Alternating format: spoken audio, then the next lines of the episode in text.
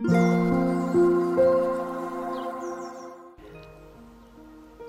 thank you for listening. This is Mac. こんばんは、マックです。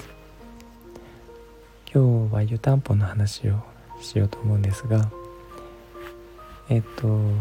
私は八ヶ岳の山麓に住んでいて、え今は標高が1100メートル弱1000と80メートルぐらいなんですけど当然寒いんですね。あの晴天が多い地域日照時間がとても長くて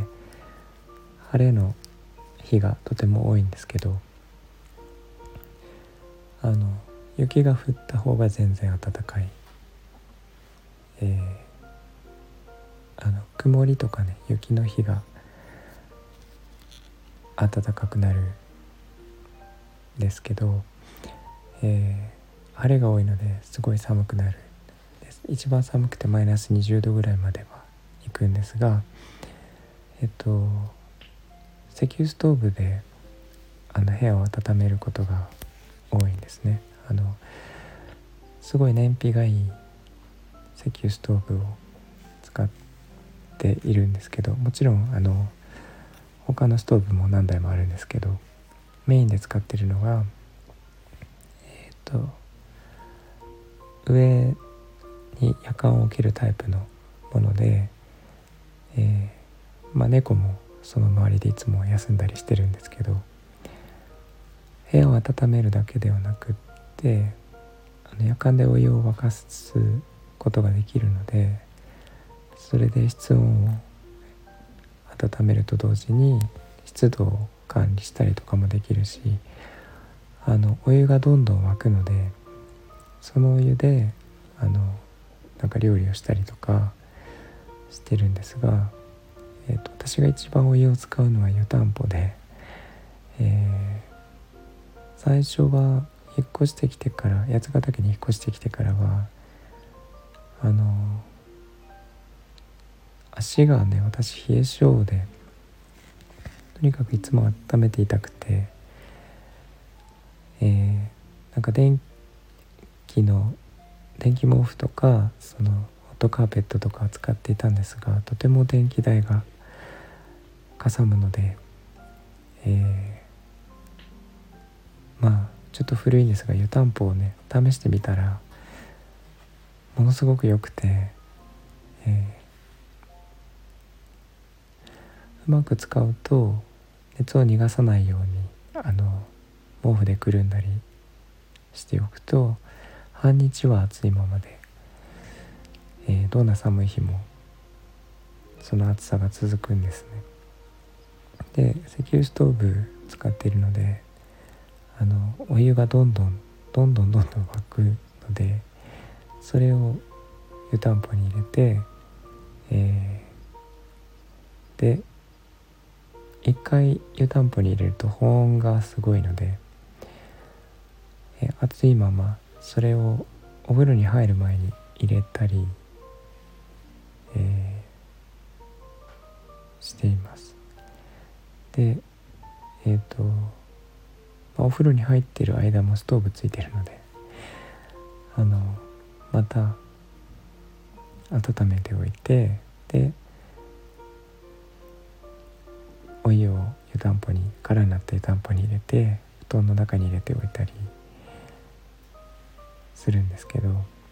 えっ、ー、と一番湯たんぽ使ってるのが猫で 猫がねとにかく暖かいところを探すのが得意ですよね。晴れた日は日向もそうなんですけどあの湯たんぽを布団の中に入れておくと必ずその中で寝てたりします。で私もそのなんか湯たんぽ最初は何て言うかな侮ってたんですけどとても便利で今2つあるんですがあのそのものが温まるっていうのもそうだし布団の中とかに入れとくと布団が温まるっていうのもあるんですけどあの何個か持っているとねお湯がどんどん沸く状況の場合は湯たんぽは本当になんかね最強ですね。あの電気代がいらないしそのお湯を再利用できるっていうところであの私朝もお風呂入る時が多いんですけどえっと布団の中であったかくなって寝て次の日の朝にそのお湯を使ってお風呂に入ったりすることもあります。えっとなのでなんかなんていうかな電気代で困ってる方とかいたら湯たんぽ使ってみるのいいかなと思って、えー、昔の人がね使っていただけあって。えっ、ととてもいい道具です。なのでちょっと使ってみてはいかがでしょうかっていう、えー、なんかそれぐらい重宝しております。なんか他にも、えー、なんか便利な湯たんぽの使い方とかそのお湯の再利用の方法とかねあったら